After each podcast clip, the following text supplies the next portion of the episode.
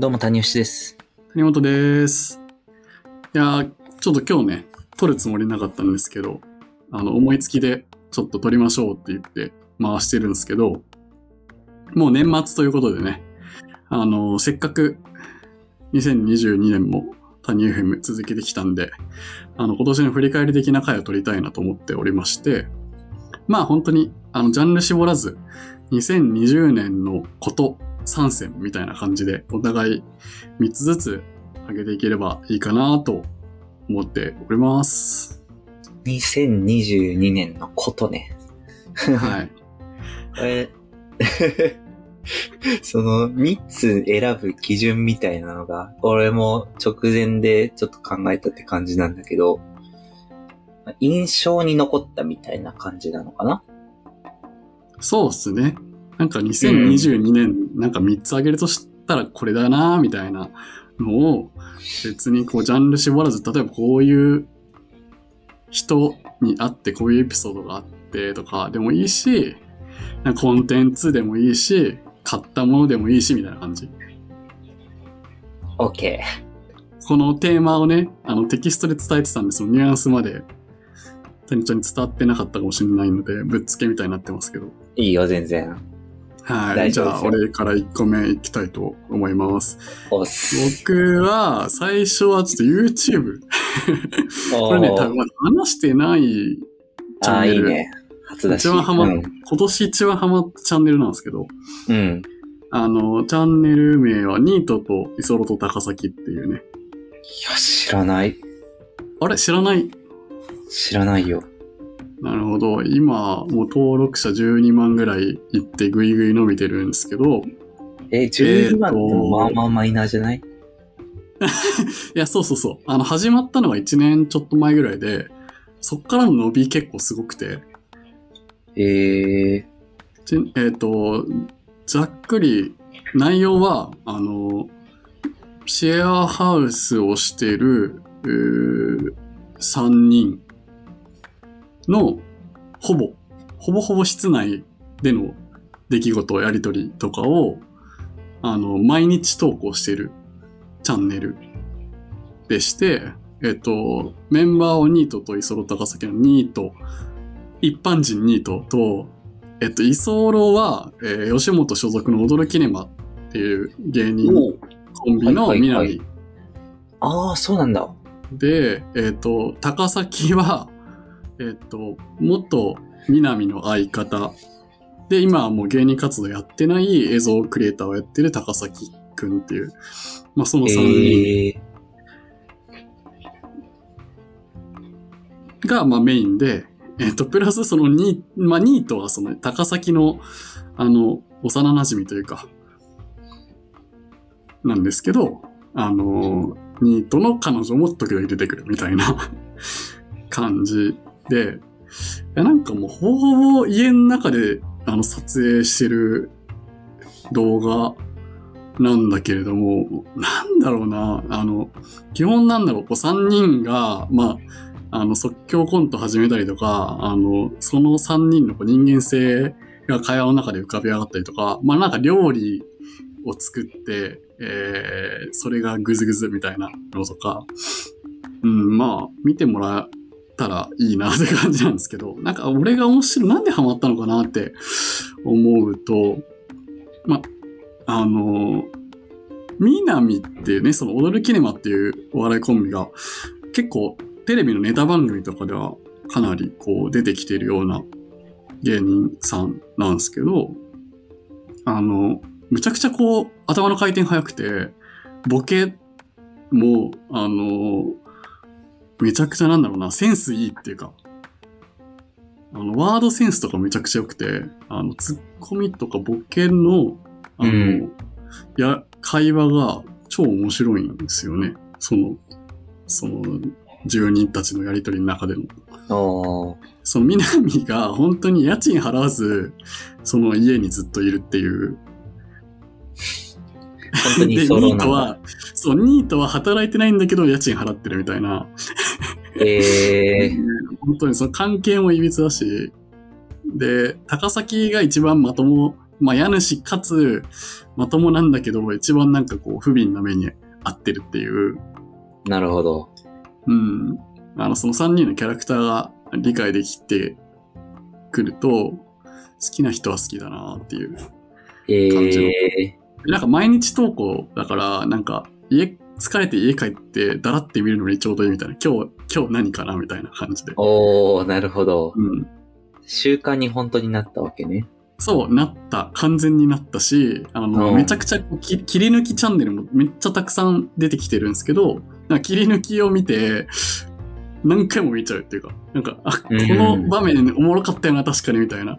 この時の高崎のムーブ超面白かったよなとか、切り抜きでも楽しんじゃうぐらいすごいハマってるチャンネルですね。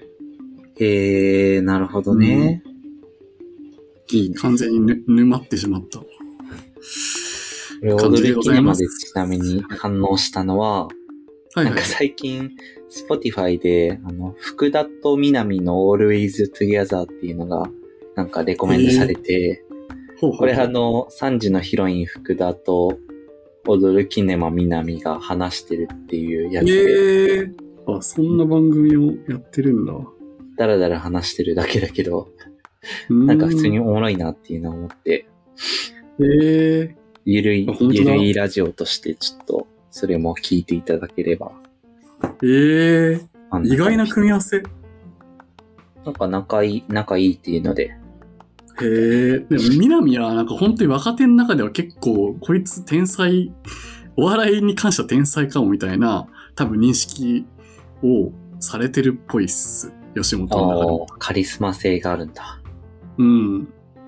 なんか、その前のコンビ、まあ、高崎とのコンビ時代にも、川瀬名人から、こいつはマジで天才って評価されてるぐらい、へえ川瀬名人っていうのは、えー、ユニバースね。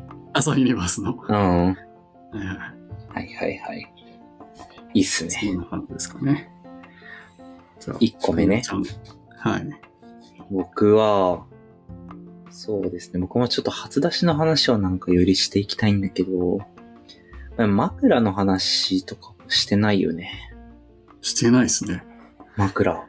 いい枕を買ったっていうえー、話で、これは、なんで僕がこれ選んだかっていうと、枕って、枕を買ったことで、寝方自体が変わったっていうとこで、えっと、うん。要は、し習慣もうずっと自分は、えっと、横向きでしか寝れなかったんだけど、ほうほうほうほう。仰向けで寝れるようになったっていうのが、結構大きくて、へー、いや、固定の体勢じゃないと寝れないってなってたのが、枕を買ったおかげで、首へのフィット感がすごくて、上向きで寝れるようになって、へー、で、結果として、腰痛とかかなり減ったんだよね。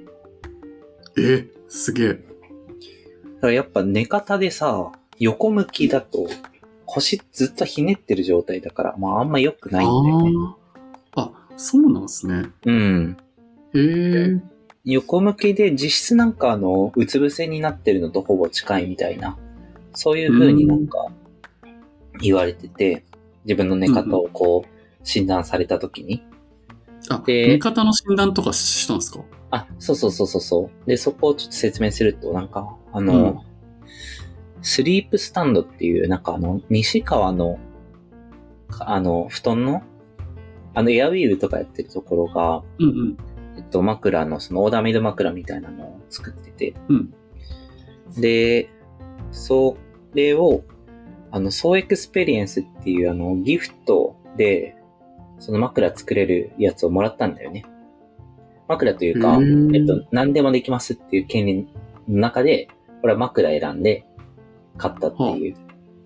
へー、で、それが、1万円で普通に作れるみたいなやつだったんだけど、うん店員のご利用しによって、えっと、2万ぐらい払って、まあ、プラスで1万ぐらい払って、ちょっといいぐらいの、いい、いいレベルのやつを買うと、えっと、1年後に綿の詰め替えとかもやってくれるみたいな、うん。そういう、いだから要はずっと使い続けられるみたいな。感じの、えっと、になってて、うん。だからまあ、ずっと使えるしいいかな、みたいなのを思って、買ったら、よかったですねっていうやつですへね。え。睡眠の質が上がったんですか？睡眠の質、質はね、あんまわかんない。すぐじどっちにしろ寝れるから、うん。なんか質はそんなわかんないんだけど、腰痛も減るし、まあ、やっぱ仰向けが本来正しい寝方らしくて、うーん。でそれに合わせたことによって、腰痛も減ったし、どういうとこでも寝やすくなった？とかはななんかあるかなとは思ってますね。るほど。実感としてこう体調いいというか、全体的に。あ、変えたそうそことによってうそうそう。うん。へえ。それは、でかいっすね。結構。ね。だから枕一つでね。正直その変化量がさ、うんそのちょっと寝つき良くなるぐらいとかさ、なんか気持ちいいぐらいだったらさ、うん。なんか2万払ってもな、みたいな感じになるけど、うん。結構、ね、その体験が変わるっていうか、自分のうん生活習慣が変わるっていうのは大きいなと思いましたって感じです。なるほど。いや、寝具はね、お金かけてもいいよな、本当に。生きてる、何、何割寝てるみたいな話ありますもんね。いやー、本当だよね。はい。じゃそんなあ、感じで。じゃあ、二つ目。二つ目いきますかね。僕は、お茶。お茶か。はいはいお。茶ですね。というのも、今年、あの、仲良くなった人にお茶屋さんをやってる人がおりまして、うん。なんか、あの、日本茶、まあ、緑茶を売ってるお店って、あの、街中にあったら、あ、なんか昔からお茶売ってんだろうな、みたいな、感じする。うん。じゃないですか。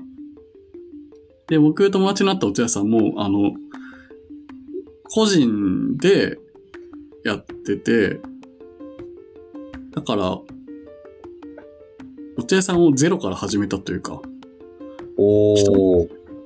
そう。まあ、日本茶インストラクターとかをと資格を持ってる人なんですけど、まあ、本当お茶好きで、ずっとまあ、普通に社会人として、あの、会社に、会社員だったところから、あの、まあ、お茶、あるきっかけでお茶にはまり、日本茶インストラクターの資格とかを取りながら、もう、独立して、お茶屋さんを、お店を構えてやってらっしゃるというへえ。方と知り合って、で、その人に、こう、お茶、まあ、隣町がそのお茶、すごく有名な東園木町というところが有名なんですけど、そこのお茶屋さん、お茶農家さんとかに連れてってもらったりとかですね、収穫、手摘みの体験させてもらったりとか、そもそもお茶ってこういう風にできててとか、お緑茶とほうじ茶と、あの、こ紅茶とかも、同じ茶の木っていう、同じお茶からつ作られる、その、製法の違いだけで、とかいう話もいろいろ聞きながら、うん。うん、なんか、お茶、奥深いなって思ったのと、本当に全然こう入れ方によって、まあ本当コーヒーと一緒で味も違うし、いろんな種類があるし、いろんな産地があるしっていうのもそうだし、あとはなんか単純にお茶ってすごく、あの、生活のリズムとしてとてもいいなと思っていて、はいはい。お茶入れる行為とか、まあお茶を送るっていうのもすごく、あの、今年はいろんな人にそれをきっかけにお茶を送ったりしたんですけど、お茶ってやっぱりみんな好きだし、喜ばれるし、そうお茶を送るって行為自体もすごくなんかいいなーっていうので。今年はすごくお茶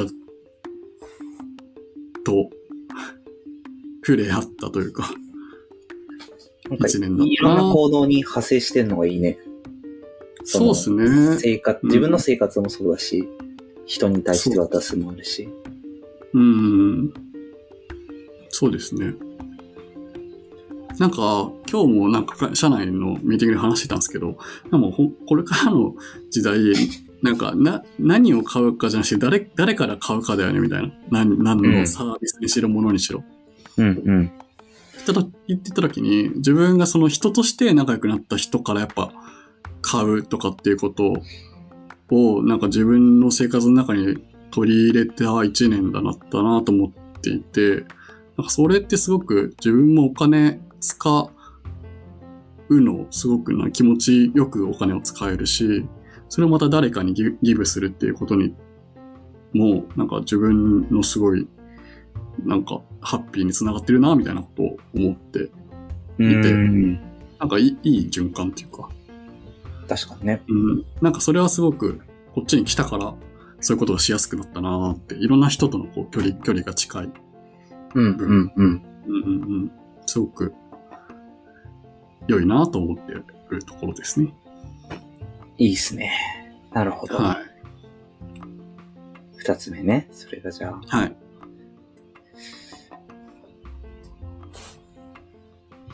僕、二つ目どうしようかなって思ってるんですけど。あれですね。カプセルホテル生活で、おお。で、まあ、その中でも、やっぱ安心お宿かな。はいはいはい。これは結構救われたなっていう記憶があり。僕も、あの、秋に東京行った時に新宿あ、のとこに泊まりましたけど。でもね、何日かいた方が、ズブズブになれるからいい気はしてて、はいはいはい。漫画も読みたいだけ読めるし、うんうん。サウナ、サウナも簡単なサウナだけど入れてみたいな、うん、酒も飲めてみたいなので、カプセルホテルとしても綺麗で、で、連泊するとめっちゃ安くなるっていう、7泊で3000円ぐらい、7泊連続とかにすると、1泊3000円みたいな感じになる。うんうん。っていう、まあ、懐かしいなっていうふうにちょっと振り返って思ったけど、うん。そういう生活がしてたなっていうのを思いましたね。結構、その、働くっていう意味でも、快適だったんですか？その、生活スタイル的にいやいや、ベストじゃなかった。あの、一人暮らしし始めて、うん。もう、そっちの方がいいなっていうふうに思った。あ、やっぱ家やった方がいいなってことですか？家あった方がいい。へえ、精それは神安定的にあ、精神安定的精に。神安定的に。なんか。まあ僕が泊まってたのがちゃんとしたホテルとかじゃなくて、カプセルホテルっていうのも大きいんですけど、うんうんカプセルホテル生活してると、うん。うん。と、チェックアウトの時間とかあったりとか、うん。そう。連で、連泊しててもあるんですか？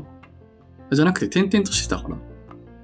あ、そう。で、もちろんその、何泊かするときはあるけど、うん。今日ここで飲んだからここ泊まろうみたいな感じで泊まるときもあっ。そってかそっかそっか。あの、そうそう決めてたわけじゃなくてってことですね。うんそうそうそう。いろいろ映ってたから、うん。そう、結構その、ワークスペース、どこにするかみたいなこととかがたまに起きるみたいなので、うん。まあそれだったらこう自分の手元に、こう、いろんなものがある状態で仕事した方が、やっぱ落ち着く感じはするね。なるほどな。うん。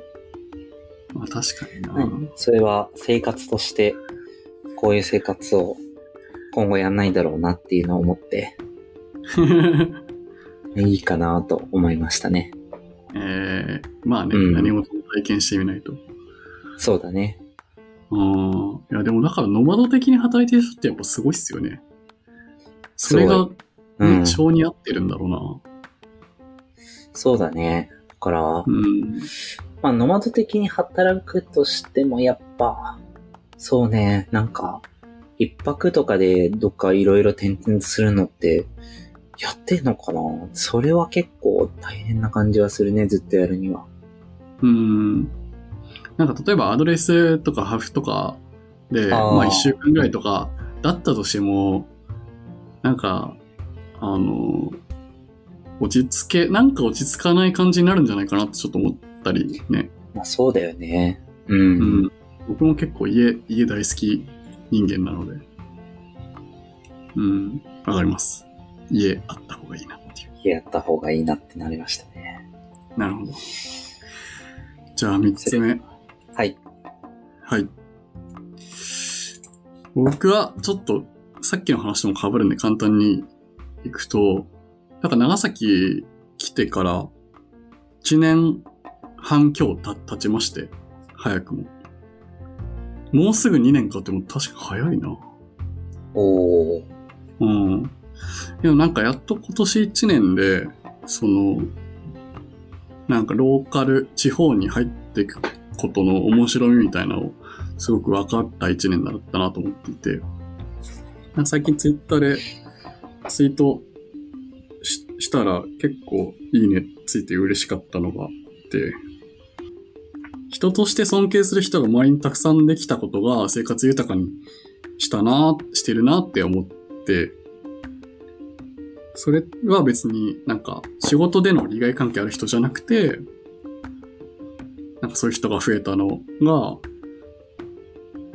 なんかこっちの生活が楽しくなった要因だなみたいなことをつぶやいたんですよ。なんかそれは本当に実感値としてあって、なるほど。うん、なんかその、この人素敵だなとか、この人のお店とか、そういう人がいると楽しいですね、やっぱね。その人に会いに行ったりとか。うん。それってなんか、前、コワーキングの運営みたいなこと自体はしてた中だと、そっちでは出会えなかった人たちなの？そうっすね。横、え、横浜でってことですか？横浜で。うん。ああ。うん。尊敬する人たちって、なんかいな、いなかったのか？いや、なんだろうな、その、コワーキングで出会う人で、なんか仲良くなる人とかもちろんいるんですけど、そういうことではなく、仕事とかじゃなくても、なんか、あの、いろんなことが話せたりとか、なんか、うん。うん、相談できたりとか、なんか面白いなーって思う人と関係性が築けてる。うーん、なんかどうしても横浜とかにいると仕事上の付き合いでしかなかった気がするけど、まあでもなんか自分のポジションの変化もあるかもしれないですね。あの都市とか地方とか関係なく、自分が場所をやってる人として認知されて、えー、なんかそれによってすごくこう、なんかこう認めて、認めてもらえるというかなんか、そういう人として知り合うからっていうのもあるかもしれないんですけど、うん。なんかそれ強そうな気はする。自分が変わった、環境の変化ももちろんあるけど、やっうん、ぱり自分が立場、関わる立場とかが変わることで、とか目線が変わってるから、うんそういうのんんんに気づき始めたとか、ああ、ああ、そうかもしれないですね。確かに確かに。そういうのがありそうな、うんうん面白いね。なるほど。え、何？三つ目は、な、何になるの？長崎うん。生活。そう、長崎生活。まあなんか地方で暮らすことみたいな感じかな。ああ、なるほどね。とをよりこう、深く解像度が上がった一年でしたって感じですかね。なるほど。そういうことか。うん。良いですね。そう、はいあの、俺、あの、まあ最後三つ目出すんだけど、はいはいはい。その、なんか、どの流度で話そうかなっていうのはまさに、そのぐらいの大きさなのか、YouTube おすすめみたいなこととかで出そう。はいはいはいはいちょっと、一瞬最初悩んじゃったっていう感じ。はいはいはいはいはいはい。そう。で、まあちょっと大今年一きめの年の振り返り的な、うん、大きめの話じゃないですか。そうだよね。でちょっと大きめの話でいくと、まあうん今年は起業の年だったから、まあそれが一番大きいなとは思っていて、うん。まあこの前もね、ちょっと起業系の話はしたけど、うん。まあ本当に、こう徐々にこのプロセスを通して僕は無敵に近づいてきている感じがしていてですね。へえ。そう、無敵感があり、それはなんか、まあ、途中からこう言われ始めたのは、無駄なもの捨てて絞り込むっていうのが、スタートアップ的な戦い方だっていう話をされ、まあ、そのメンターの人にされるみたいなのがあって、うん。で、まあそれはこう、せ私生活でも結構同じというか、まあ自分の会いたい人とか、自分が心が動くものっていうのに力をかけるっていう風にするし、逆にそうじゃないものを無理にやる必要がないなってことだったりとか、まあ仕事の中での、まあ疲れる部分とかっていうのもあるけど、まあそれはなんかこう、ある程度は自分の心の器の問題とか考え方っていうので結構変えられるなっていう感じがしてて、うーん。こうん受け流しがすごくできるようになってきたうんうん。っていうのが、がいろんな、こう無駄なものもそうだし、無駄な思考、時間みたいなのをなくして、で、自分が向かうべきことが何かっていうのを結構考えられるようになってきたって感じ。すべてがすべてできてるわけじゃないけど。へーおもろいっすね、なんか。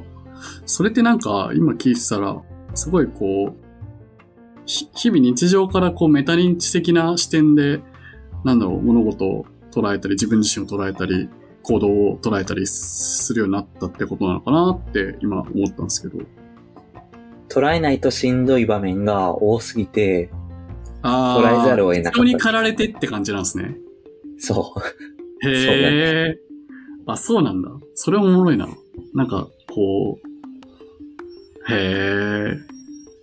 そうかそうか。こう、正面から受け止めてるといちいち大変なこともたくさんあるし、あの、そうだね。無駄に、うん無駄な時間を使ってしまうこともあるから、常にこう研ぎ澄ませて、無駄なものはうん。切り捨てつつ、こう、なんだろうな。うん。こう、ま、辛いことも真正面から受け止めることなく。そうだね。あだから、まあ、そう、受け止めてないのかなんか受け止めて、こう、それはそれとしてなんか、ちょっと客観的に見るみたいな感じなのか。うん。うん。あーななそんな感じがしましたけどね、今聞いてたら。その、常に客観的な目を持ちながら。そうだね。そういう風に動くようになってきたというか、へえ。うん。だね。まあ、辛いことがあっても、まあ事業をこう撤退するみたいなこととかもあったりとか、まあね、まだまだこう、別に借金して死にそうですみたいなこととか、だっていうわけでもないから、まあうん余裕、まだまだハードシングスはあるとは思うんだけど、うん。うん。まあそういう中でも、自分的には、まあ、その1年間ちょうどやってきたぐらいの今タイミングで、はいはいはい。こう、やっぱ心とか頭にもなんかすごいキャパシティがあるみたいな感覚で。そこのキャパシティの中に入らないものを、うん。と、いらないって言えるようになったって感じかな。ああ。いい感じの表現で言うと。うん、なるほど。うん。ああ、なんか、うん、なるほど、なるほど。そうね。うーん。いらないって言えるっていうのが意外と今まであんまりやってこなかったというか。なるほど。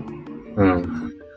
そうか。だから日々起こることとかが、絶対的に自分のキャパ以上のものは来るっていう、環境っていうか状態にいて、それをこう対処していくためには、取捨選択しなきゃいけない。